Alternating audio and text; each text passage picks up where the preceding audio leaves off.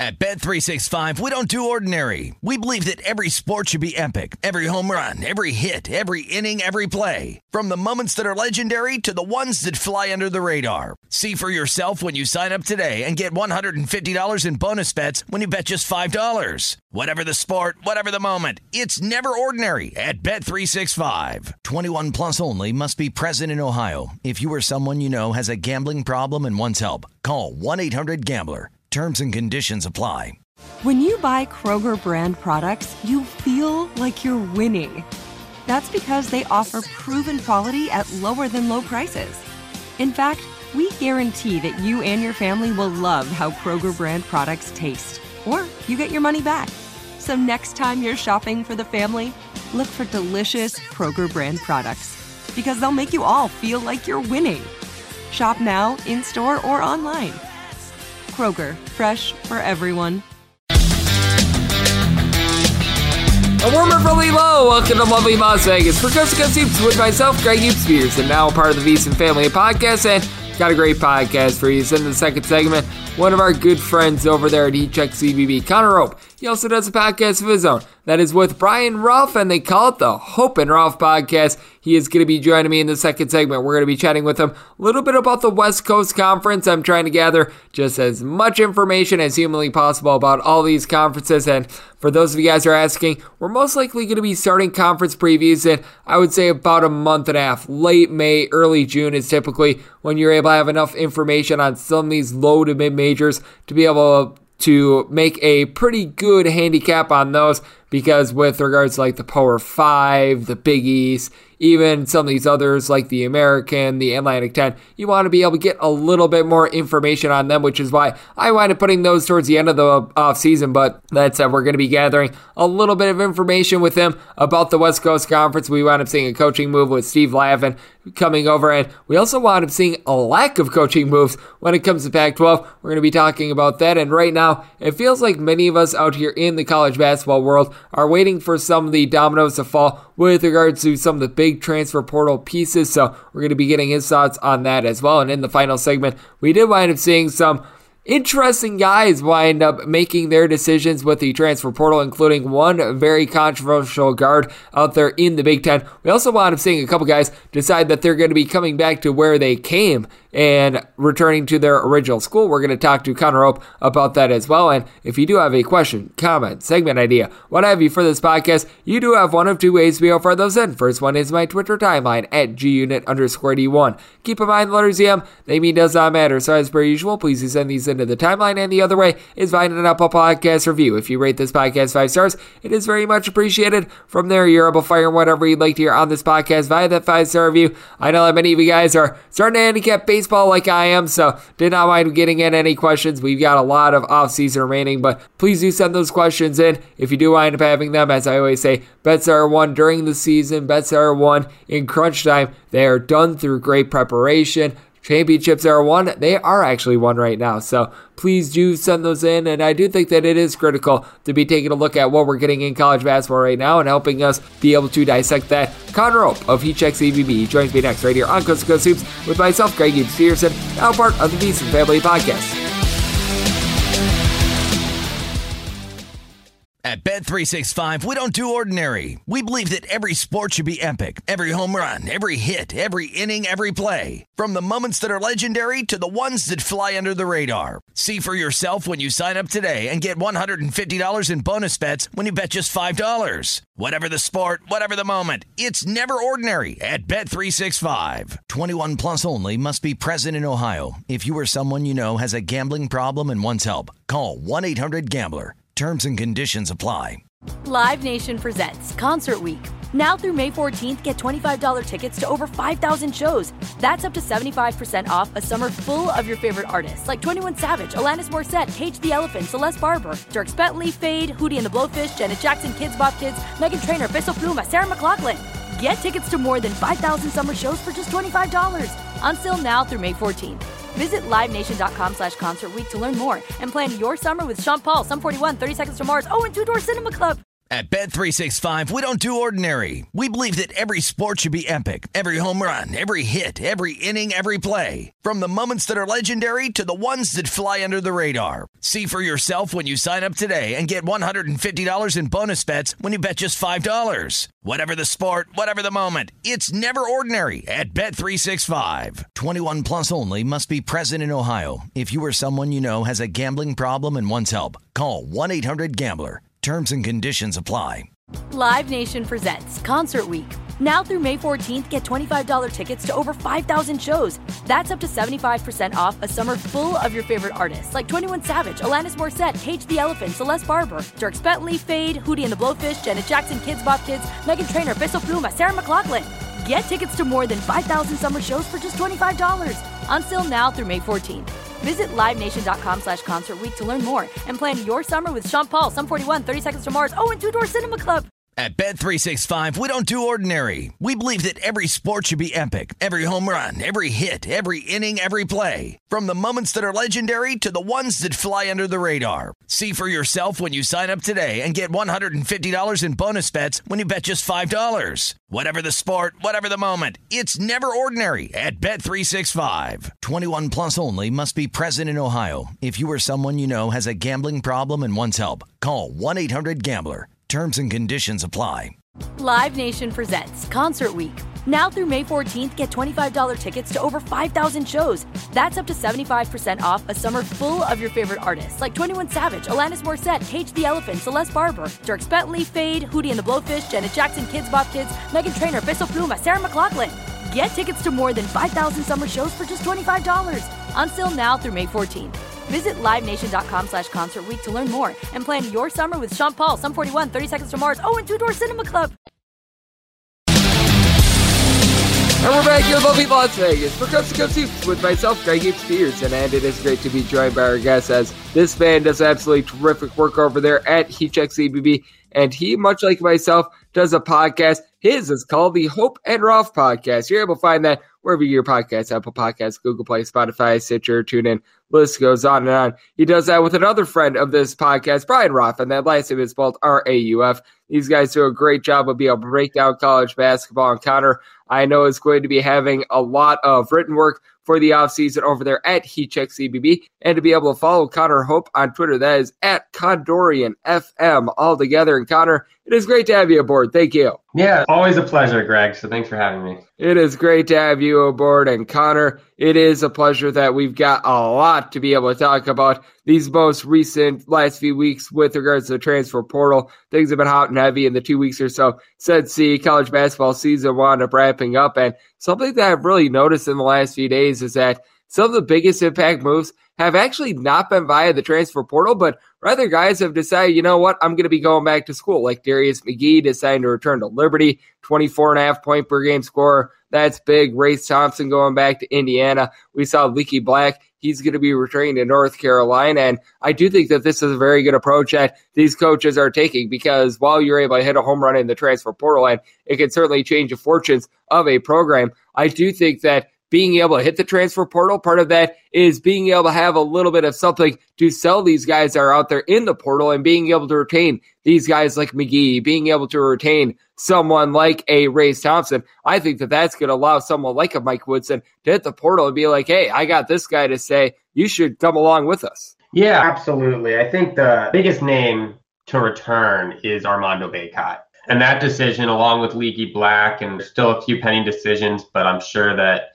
UNC is going to be hitting the portal hard, puts the Tar Heels in a really good position to compete again next year to, to make that final weekend. Again, the NIL and everything that's going on there in, in college basketball has helped make a lot of these decisions easier. That coupled with everything that's going on in Europe, maybe reducing the amount of options overseas that some of these borderline talents have, it makes some of these decisions a lot easier. And I think we're going to see again, right? We have what, two or three more years, I guess, of fifth year eligibility remaining for some of these players. And it'll be interesting to see what happens moving forward. I mean, you, you also have all the players that are just testing the NBA draft process. I know both Murray brothers, Keegan and Chris, entered, but, but I'm certain that Chris is likely just going to go through the process and return. Guys like Drew Timme and I think KJ Williams is also testing the draft process. So you know, some of these guys who, who are either in the transfer portal or weighing the option to return that are also in the draft process, those decisions aren't going to come until this summer. All things considered, we're in for another eventful offseason similar to last year. I do agree with you there. Unfortunately, for a lot of these universities, because the NBA draft isn't on such a strained schedule, because last year the NBA draft was a little bit later because the season wound up wrapping up a little bit later. Answers will be coming a little bit earlier in the process, but certainly I do think that that is something to take a look at. And I think that that's a big reason why a lot of people are saying that the transfer portal this offseason has been a little bit weaker. I think that even with the guys that are in the NBA draft, it is a case which the portal is a little bit weaker. You do have some star power out there like Kendrick Davis. I think every single D1 team should be offering him the chance to be able to come onto their campus because he is that special of a talent. Someone like Ifeatu Ezeimek, who's been hearing from darn near everyone, Norchad Omier. These are really good players. I do think that it's down overall, but I do think that where the rubber is really going to be meeting the is really going to be meeting the road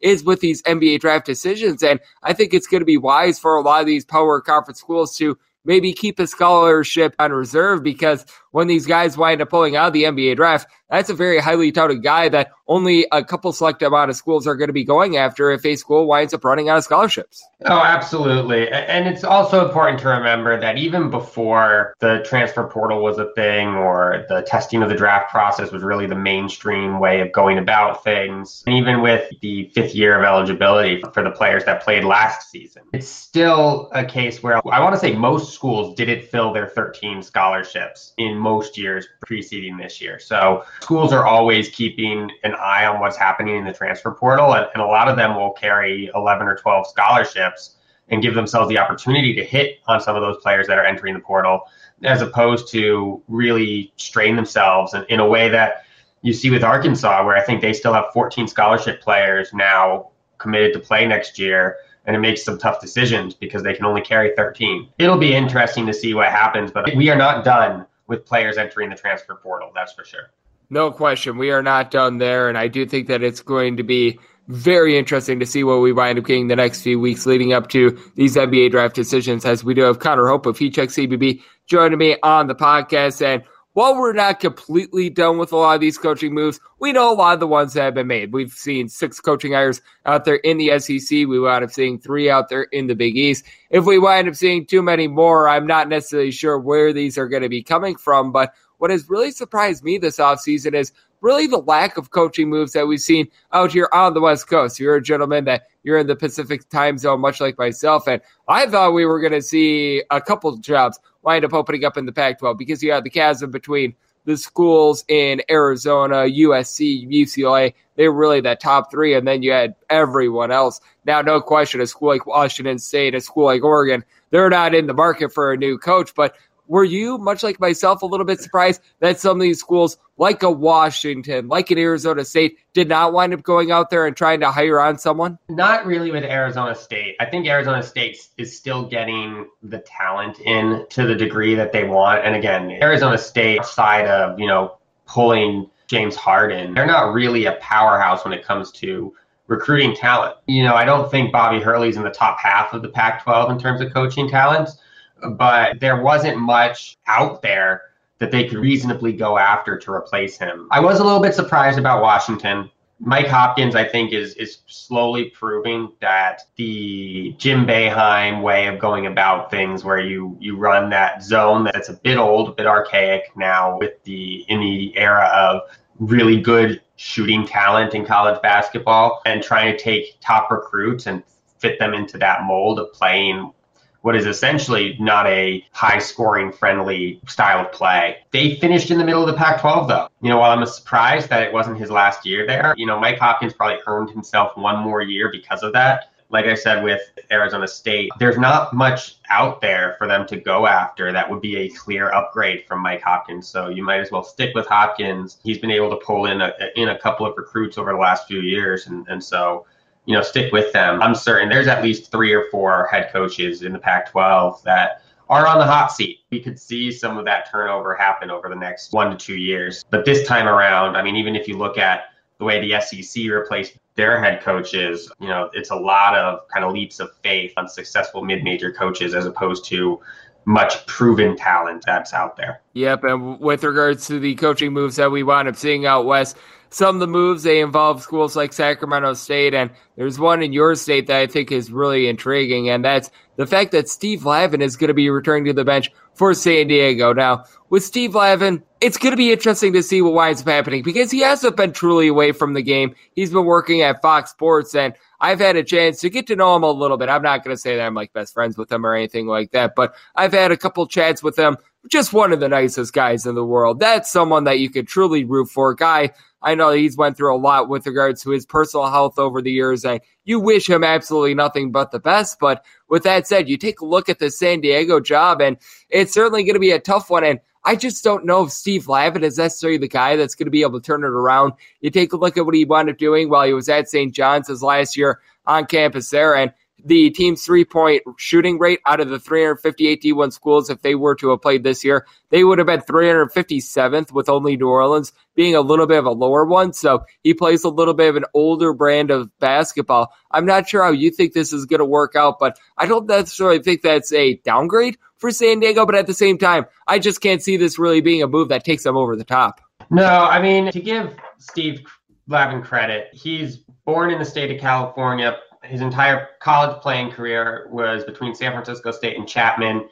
He coached at UCLA for 12 years. So he knows, at least on a general level, that Southern California recruiting market. He knows what the fans want. Expectations at San Diego aren't that high. And if he can land those hidden gems on the recruiting trail in Southern California, this is a team that now with BYU exiting the WCC could be competing with a Portland or a Santa Clara or a San Francisco for that third place in the conference behind Gonzaga and presumably St. Mary's. While I don't think that it's necessarily an awe inspiring hire, it does bring eyes and money to that Toreros program just because it's Steve Lavin and everyone knows who he is.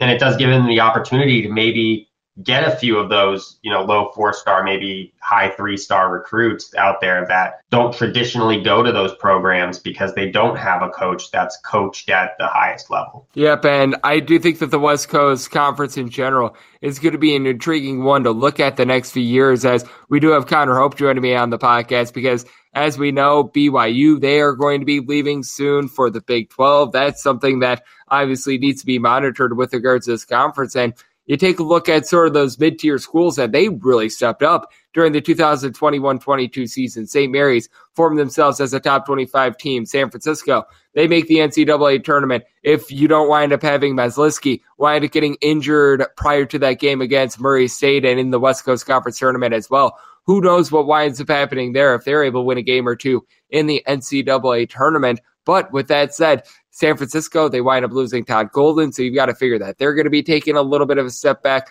Portland was one of the biggest surprises in all of college basketball, in my opinion. But Loyola Marymount, a team that we both had high expectations for coming into last season, they just wound up fizzling a little bit as well. I think that it's very interesting to take a look at the schools not named Gonzaga in this conference because I think that you can make a case that the rest of the WCC can take a big giant step forward. And then you can also make a case in which they just really aren't progressing in general as well. And I feel like it's really a high ceiling, low floor situation for the schools not named Gonzaga. Yeah, I mean, I think if you're looking at the WCC for next year, granted, with the transfer portal, things can change in the span of a week and a half. But across the board, I think the WCC this year is going to take a slight step back from the past two years. Last year, the WCC obviously had those three NCAA tournament bids, but the year before, you could argue top to bottom, the conference was better. But this year, I think BYU is very much recruiting and looking towards their joining the Big 12.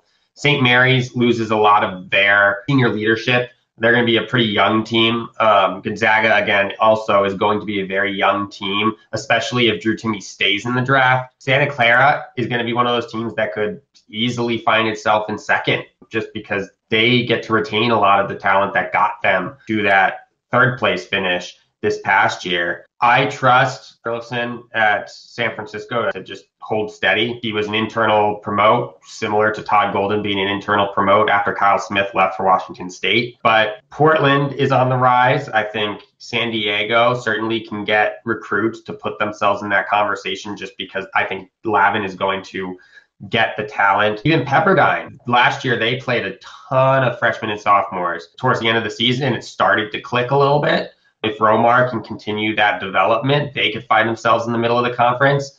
It will probably won't be a conference that is discussed as, you know, similar to earlier this year as being the conference that can get you three or four bids, but it'll be a conference, I think, still probably right on the edge of the top 10 in the country. And we'll just have to see where, where a lot of these transfers go because, you know, Gonzaga can certainly land transfers, St. Mary's can land transfers, and we'll be having a different conversation in September talking about a WCC that is just as good, if not better, than last year. The one thing I have to push back on expecting good things from Lorenzo Romar is something that I have just found in the past has not necessarily worked out. I just still remember his time at Washington. Boy, oh boy, that's a little bit an issue. So I need to see it to believe it from them. But you do take a look at the WCC, and it certainly is improved. And Shantay Legans, the job that he did at Portland in his first year, I think was really second to very few in college basketball. So we do have Connor Hope joining me on the podcast. And Connor, just when you take a look at what we're going to be getting these next few weeks of college basketball. So this is going to be excluding the NBA draft decision, guys. But what do you think is going to be the biggest domino to fall with regards to the transfer portal? Because we've got a lot of guys that are currently out there, but I do think that it's a case of which when we do wind up seeing one or two of these big names wind up coming off the board, like a Fardaws Aimaq, I do think that a few others are going to be following because I feel like we're sort of in that holding pattern where a lot of the guys like an Ethan Wright going to Colorado have decided to come off the board, but we really haven't had those big bombshell guys. Is there a few guys that you're looking at that they could wind up setting the trend for more of these bigger names, deciding where they wind up going? Yeah, I think certainly the two positions you're looking at right now are primary ball dominant guards and the big men. And for me, I think the first domino or the biggest domino that's going to fall is Johni Broome from Morehead State. He's going to have a any you know number of teams that he can pick choose from to go play for. You mentioned Aimaq, but also Kenneth Lofton out of Louisiana Tech. And like I said, this will probably come later, but KJ Williams is in the transfer portal as one of the I know 10 players from Murray State that entered the transfer portal. And Manny Bates from NC State. You know, you're going to see a lot of these bigs start to fall to those teams that are contending for a title, but just need that one interior presence, whether it's an offensive guy like Kenneth Lofton or more of like a rebound or rim protector like Johni Broome or Aimaq that are going to start to fall and decide what teams they're going to. And on the primary guard front, you have Pack from Kansas State, but you also have Kendrick Davis just announced that he was entering the transfer portal, SMU. It's going to be really fun to see where a lot of these point guards go. There are teams, and we saw last year, point guards win. And even if it's just a combo guard, you need someone that can play on the ball for a majority of the game to, to actually win games in March. A lot of these teams at the top are going to want to add that point guard.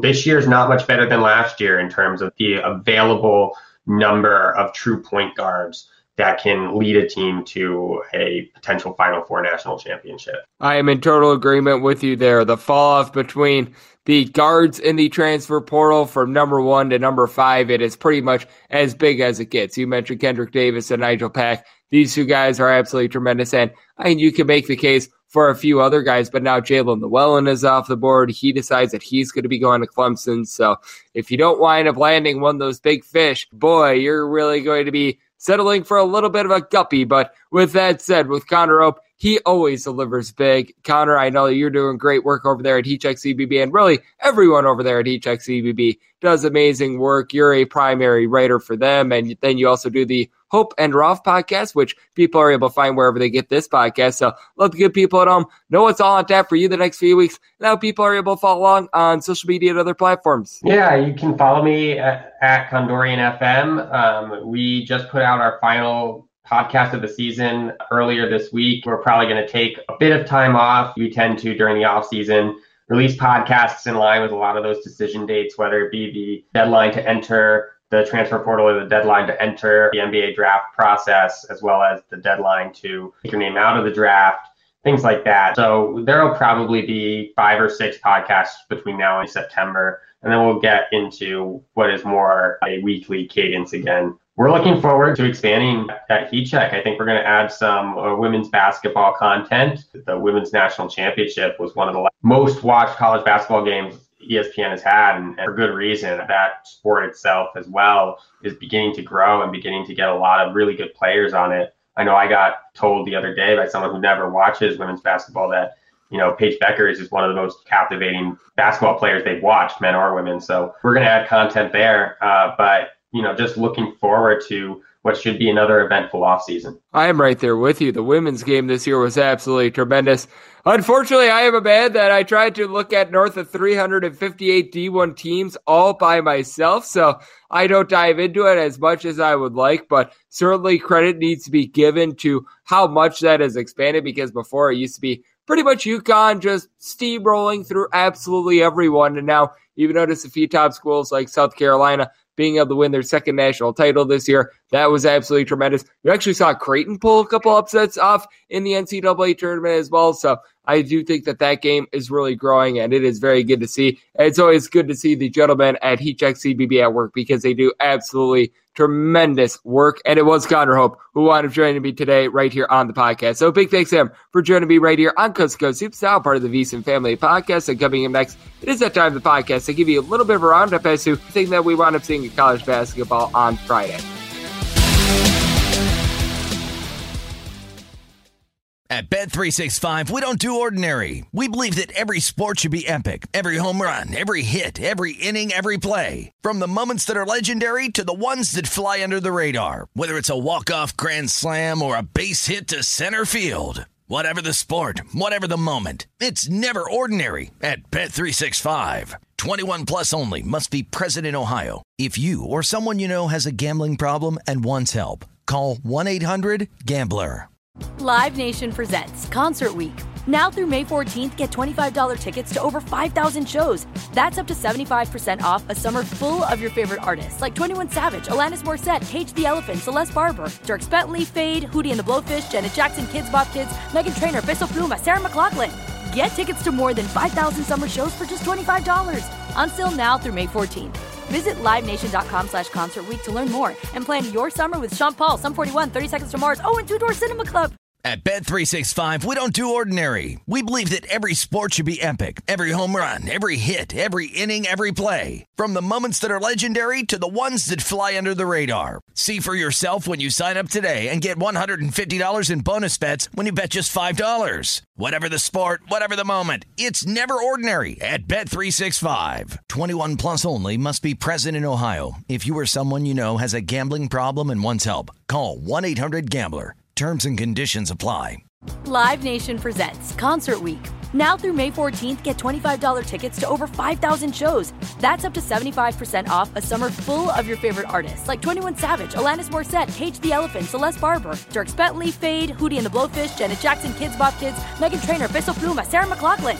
Get tickets to more than 5,000 summer shows for just $25. Until now through May 14th. Visit LiveNation.com slash Concert to learn more and plan your summer with Sean Paul, Sum 41, 30 Seconds to Mars, oh, and Two Door Cinema Club. And we're back in lovely Las Vegas for Coast to Coast Hoops with myself, Greg Hughes, and now part of the VSiN Family Podcast.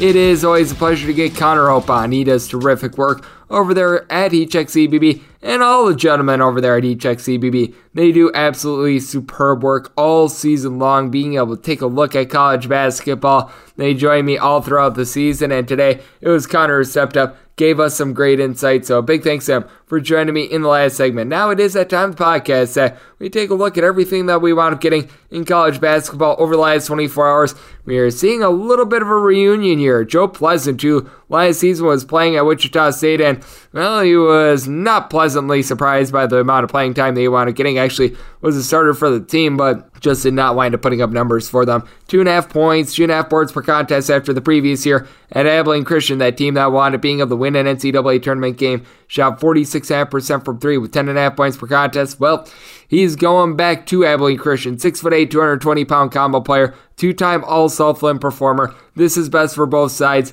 He, like I said, was at Wichita State. He was a good defender for them, just could not wind up giving them really anything on offense whatsoever. This is going to be really best for all parties in this one, and you wish him absolutely nothing but the best. And I do think that this is going to be big for an Abilene Christian school that I do think that out there in the WAC, they're going to be relatively competitive once again this season. Kellen Tynes, he has decided that he is going to be transferring away from Montana State. Seen a lot of the ancillary pieces of Montana State decide that they're going to be leaving. This last year only averaged one point per contest after two seasons ago.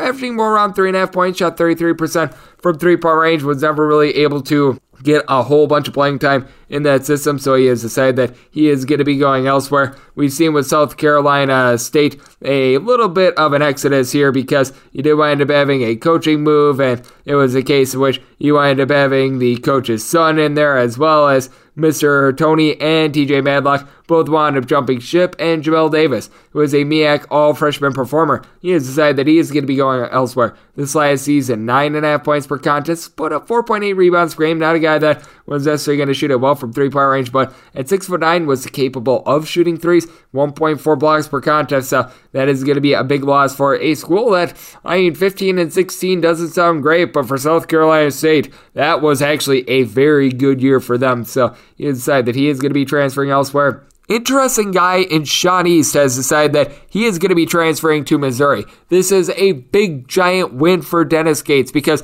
Sean East was actually a very good player before he wound up going down to the non D1 level. Last season, he played at John A. Logan, which is really the best community college that you're able to find in all of college basketball. During the 2020 21 season, while Bradley, he put up nine points, three and a half assists per contest, shot 35% from three. Season before in the Atlantic 10 for UMass, nine and a half points, five assists. They wind up having 2.7 turnovers per game. He rectified that at Bradley with more like 1.6 per contest, a career 79.5% free throw shooter. This is a guy that is going to be able to come in. He's going to be able to make an impact right away. So, very, very good on Dennis Gates being able to get this transfer done. We also did wind up seeing another one of the St. Bonaventure Bonnies decide that they are going to be entering into the NBA draft. That would be Dominick Welch. Now, he is going to be maintaining his eligibility, but that now means that three out of the five main guys that you wound up having for St. Bonaventure last season, they are all in the NBA draft and they are all pondering their decisions. With Welch,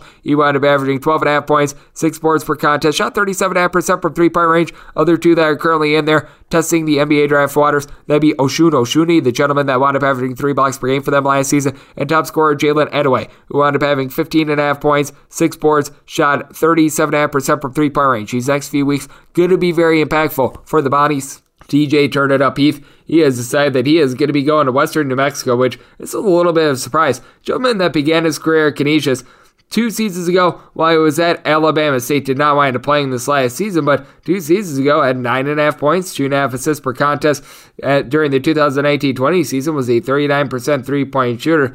Not like this guy should be starting for a Big Ten school or anything like that, but guy was relatively solid. So he decided that he is going to be going down to the 91 level. These things are very easy for your handicap. All you need to know is that, all right, Mr. DJ, he is no longer at the D1 level. Cross him off your list of players that you need to evaluate and move on. Austin Patterson, gotta think that he's going to be staying at the D1 level. He has decided that he is transferring away from Wofford. Six half points, 1.2 steals per game. Someone that shot from three point range 45% at six foot three. I'm not saying that he's going to be once again a starter at a power school or anything like that, but certainly someone that's able to be a very good three point shooter, someone who can make an impact. So, going to be interesting to see where he winds up going one of the biggest names out there on the transfer portal. And this was to be expected. I think I talked about this a week or two ago, but it is official that Andre Curbelo is going to be going to St. John's. And if there's a system that is good for Andre Curbelo, I would argue that it is St. John's because with St. John's, with the duo that they wound up having last year in Posh Alexander, Julian Champagnie,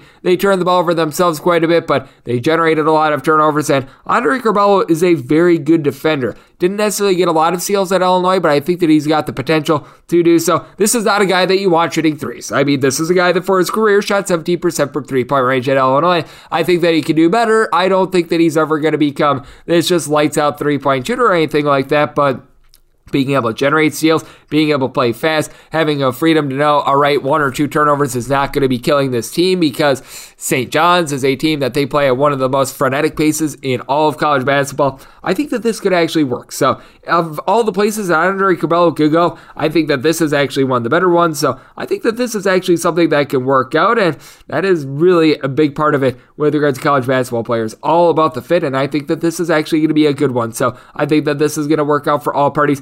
Kevin Elkmill, he has decided that he is going to be transferring from Tulsa. He's going to be heading to Southeast Missouri State. He can't wind up seeing necessarily a whole a lot less playing time than he wound up seeing last season. Wound up playing a grand total of five minutes.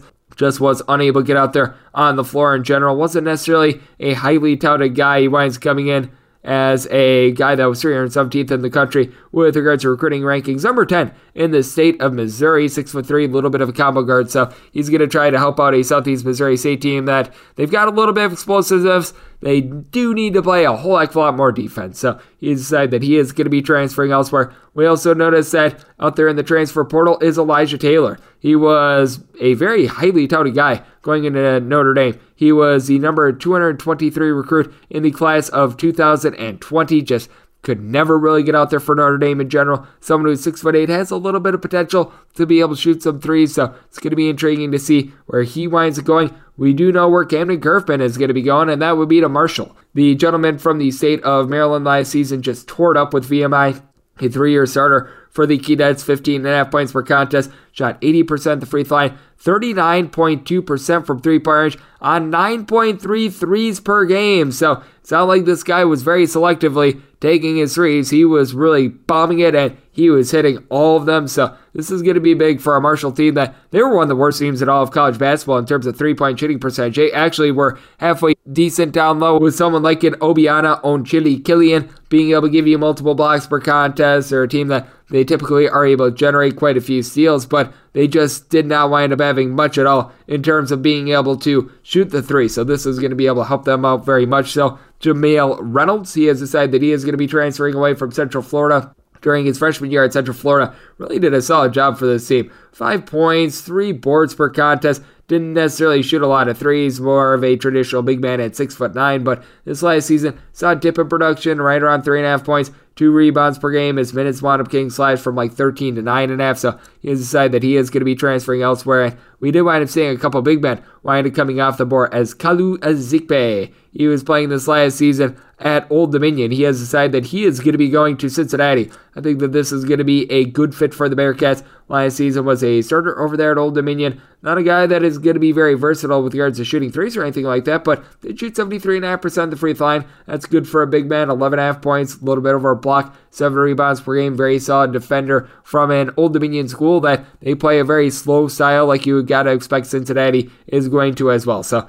that is going to be a good fit for both of them. Will McNair Jr. has decided that he is going to be going from New Mexico State, and he's going to be heading to Mississippi State. And we saw a lot with Mississippi State as they also wound up losing two guys. We'll jump into that in a second, but for McNair Jr., he's going to be following his coach over from New Mexico State as you wound up seeing in the offseason. Our good friend Chris Jans decided to take that job in for McNair. More of a glue guy, a very good defender, six and a half points, five boards, a little bit under a block per contest. Not a guy that's going to go scorchers from three point range, but six foot 10, 265 pound strong big man, and he's going to need to fill the role of two guys that want transferring out of the portal in DJ Jeffries along Derek Fountain. Derek Fountain just did not wind up seeing minutes last season. Wound up starting 10 games during that 2020-21 season, had 5.5 points, 3 rebounds, shot 38.5% from 3 as a 6'9 combo player. This last season just didn't see the floor. 1.8 points, 1.8 rebounds per game. I guess Mr. Jans did not wind up selling him on the program, so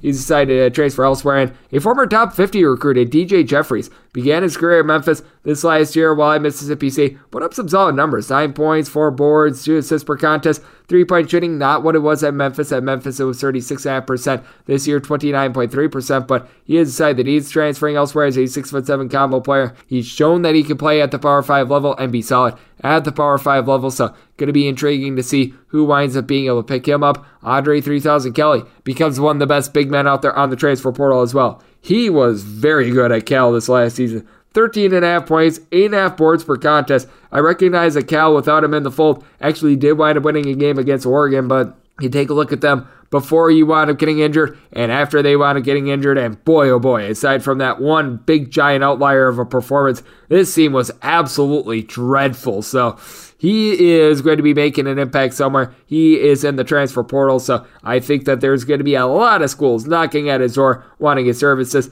Robbie Armbruster, he has decided that he is going to be transferring away from Houston and he is going to be heading over to Stone Cold Stephen F. Austin, so staying within the state. Did not mind him seeing a lot of playing time. 6'4, 220 pound guard that he wound up averaging 1.2 points per game, pretty much was a garbage time player for Houston, but a guy that I think actually has a little bit of potential. Someone who's not necessarily going to be tearing it up with regards to three point shooting percentage, but that's not the game of Stone Cold Stephen F. They're looking to play very solid defense. He was ranked number 239th with regards to the class of 2021, so this is a little bit of a better recruit than you could typically expect to get out of Stephen F. Austin. Someone who I think is going to be a very, very good and versatile defensive player, and it's exactly what they're looking for. So I think that this is going to work out well for all parties. We did wind up seeing Sam Sessions decide that he is going to be heading to Coppin State from Penn State. We've seen a lot of guys wind up transferring from power schools, put up big numbers elsewhere, and then go to the MEAC and they just can't get anything to go whatsoever. I don't think that this is going to be the case with Sessions, who last season while he was at Penn State put up 11.6 points, right around three boards, two and a half assists per contest. He was in the area anyway because Coppin State is out there in the DMV sort of area. I believe that's in the state of Maryland to be exact. But someone who last season shot 42% from three point range. Biggest knock on the MEAC typically is that you don't necessarily have a lot of outside shooting. Now you're going to have that with this gentleman, and I think that he is going to wreak havoc on that conference. So that is very good for Juan Dixon, who we all know he was over there at Maryland a few years ago winning a national title for them. So that is a tremendous fit there. Ike Nweke, he has decided that he is going to be staying within the area. He was playing at Columbia last season, and he is going to be going to Quinnipiac during his last full season, the 2019 20 campaign, at 9.5 points, 5.3 rebounds per contest. And this last season at Columbia, after well, the entire Ivy League did not wind up playing that 2020-2021 season. Was limited to 10 games due to injury, but 16 points, 6.3 boards. Wound up shooting just 25% from three and the 39% three free throw shooting. That was not necessarily too terrific, but someone who had six foot seven is really able to be a good rim protector. We don't see too many of those out there in the MEAC. Has a good frame. He should be able to come in and he should be able to instantly give that Bobcats team a little bit of a boost. So a good transfer there for them. Omar Krosky, he was a part of that South Carolina State team that was able to stun quite a few people this last season. He has decided that he is going to be entering into the transfer portal. He had a solid year this last year as a starter, 8.8 points, four boards, was able to shoot right around 32% from three as a six foot five bit of a combo player. So I do think that there's going to be quite a few folks that are going to be interested in him, and he is now out there for the taking. Vladimir Manuel did not wind up playing this last season at New Mexico two seasons ago, he was able to be a relatively solid rim protector, a guy that is right around six foot eight, six foot nine ish, wound up having 1.4 blocks per contest, and he has decided that he is going to be heading to D2 Catawba. He is going to be probably one of the better players out there at the non D1 level. Wound up also while he was at New Mexico being able to give the team right around eight points, four rebounds per contest, having that big of a frame, should be able to dominate at a lower level. But this makes being able to evaluate New Mexico all the more easy because now you don't have to worry about that. Bryce Monroe, he has decided that he is going to be entering the transfer portal last season while he was at San Diego just was unable to really get online with regards to his scoring. He wound up averaging six half points per contest after out the Southland 2020-21 season with Sam Houston State. 10 points, 3 assists, shot 84% of the free throw line, 34% from three point range. Just wound up shooting more around 35% from the floor this last season. A guy that is able to do a solid job of being able to give you some scoring, but at 5'11,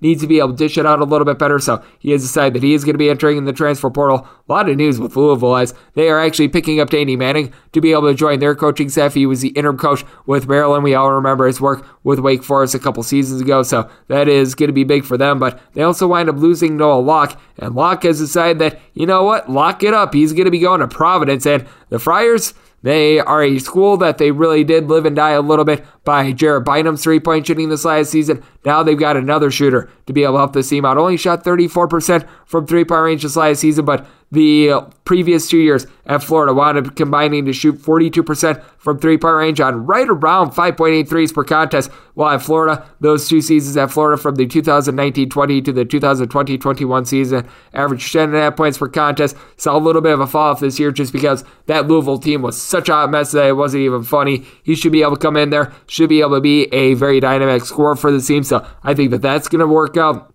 Gabe Wiznitzer, he, the last few years, just did not wind up playing at Louisville whatsoever as well. He has decided that he is going to be transferring to Ohio. A former four star recruit, 6'11, 240 pound big man, who's not necessarily going to give you a lot of versatility, but is certainly going to be able to do a tremendous job down low for this Ohio bunch. He is transferring in with the team losing Ben Vander Plas. That is going to be absolutely massive for them. They are also losing Jason Carter as well, so they need to pick up someone. How about a 6'11 former four star gentleman that wound up playing at the ACC? So that is a good fit for them.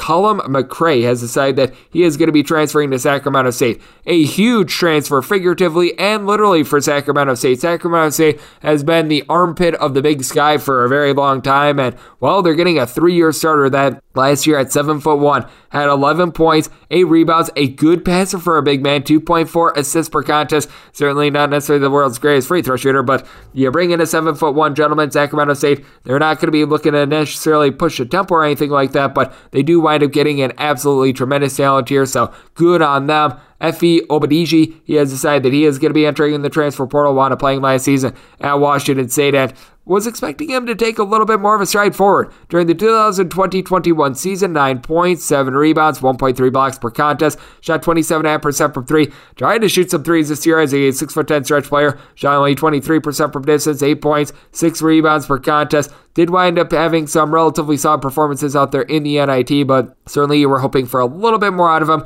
Did wind up having 2 plus blocks in 4 of the last 5 contests this season, so you got to figure that he is going to be in high demand on the transfer portal you got to figure that Juan Reyna is going to be able to do some solid things for Campbell as well. This last season, he was playing at Alabama State, and while at Alabama State, right around 8.5 points per contest, shot 40% from three point range. You don't see a lot of guys out there in the SWAC being able to do quite that, and he is going to be heading to a Campbell team that they were a little bit hit or miss from three point range, and you take a look at what Mr. Reyna was able to do towards the back half of the season, and he wound up having himself a very good last month or so of the season. From February 5th on, last seven games of the season, 14.7 points per contest, shot 48.5% from three on five threes per game, shot 84.5% at the free line. So if that's a sign of things to come, they've got to be very, very happy about what wound up happening there. And then we were talking about some guys that decided that they were going to be returning to school. Leaky Black is one of them. Really a glue guy for North Carolina, not a guy that's going to go out there and is going to be getting you just a whole bunch of buckets or anything like that. As a matter of fact,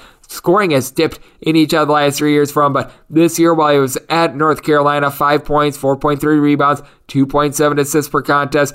A guy that the previous two seasons at North Carolina shot sub 26% from three point range, more like 33% this year, and shot 88.5% at the free throw line. A very good role player that knows exactly what he needs to do to be able to make winning plays for the team, and he did wind up coming up very big in the NCAA tournament as well. He wound up having a bunch of games in which he was doling out right around four plus assists per game, and you take a look at it towards back half of the season, he was one of the main facilitators for the team, averaging four assists per contest in the final 10 games of the season, was averaging his normal 4.9 points per contest, but did a good job being able to get guys in a good position to be able to have the ball in their hands, be able to make those shots. So Leaky Black returning, that is absolutely huge. Darius McGhee returning to Liberty, that is big as well. Darius McGhee, he just absolutely lit it up for the Flames this last season. 24.6 points per contest. The defense might leave a little bit of something to be desired, but shot 39% from three, 88% at the free throw line. And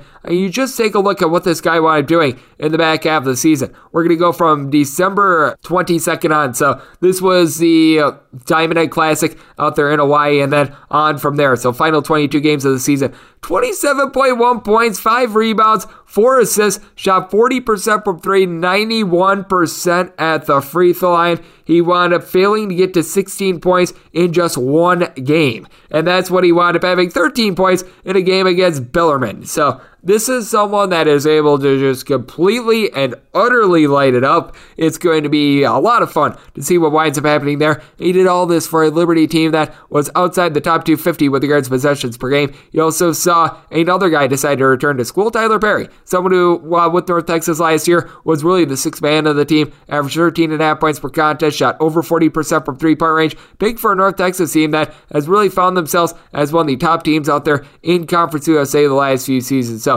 that is going to be massive for them. You did wind up seeing a couple of NBA draft decisions as well. Jeremy Sochan, who was playing at Baylor, he has decided that he is going to be entering into the NBA draft. Someone who I liked his overall game. I feel like if he winds up being able to return for another season, he could really be able to take off for this team as he wound up being an Big 12 all freshman performer, 9.2 points, 6.5 rebounds per game. Did wind up taking a couple threes, shot more like 30% from three point range, 59% at the free throw line. A little bit of a liability there, but has good active hands for his size. We're Right around 1.3 steals per contest, despite the fact that he's 6'9 and we did wind up seeing the team go through some injuries, especially with that of Jonathan Tchatchoua towards the back half of the season, and he was able to perform and become a little bit more of a scorer. Final eight games, 12.5 points per contest, shot 21.5% from three, so that's a big knock on him, but certainly a guy that's able to go out there. He's able to get you points, so you got to figure that there is going to be a big market for his services, and hopefully there's a market for everything I'm doing right now here on this podcast, Coast to Coast Hoops.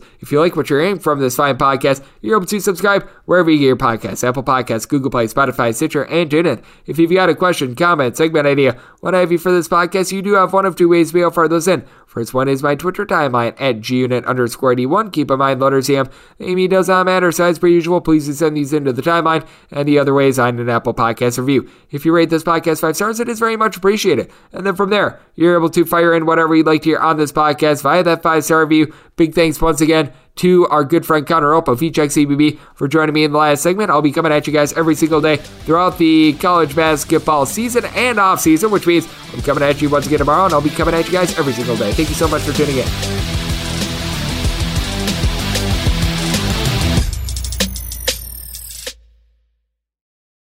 At Bet365, we don't do ordinary. We believe that every sport should be epic. Every home run, every hit, every inning, every play. From the moments that are legendary to the ones that fly under the radar. Whether it's a walk-off grand slam or a base hit to center field. Whatever the sport, whatever the moment. It's never ordinary at Bet365. 21 plus only must be present in Ohio. If you or someone you know has a gambling problem and wants help, call 1-800-GAMBLER. Live Nation presents Concert Week. Now through May 14th, get $25 tickets to over 5,000 shows. That's up to 75% off a summer full of your favorite artists like 21 Savage, Alanis Morissette, Cage the Elephant, Celeste Barber, Dierks Bentley, Feid, Hootie and the Blowfish, Janet Jackson, Kidz Bop Kids, Meghan Trainor, Peso Pluma, Sarah McLachlan. Get tickets to more than 5,000 summer shows for just $25. Until now through May 14th. Visit LiveNation.com slash Concert to learn more and plan your summer with Sean Paul, Sum 41, 30 Seconds to Mars, oh, and Two Door Cinema Club.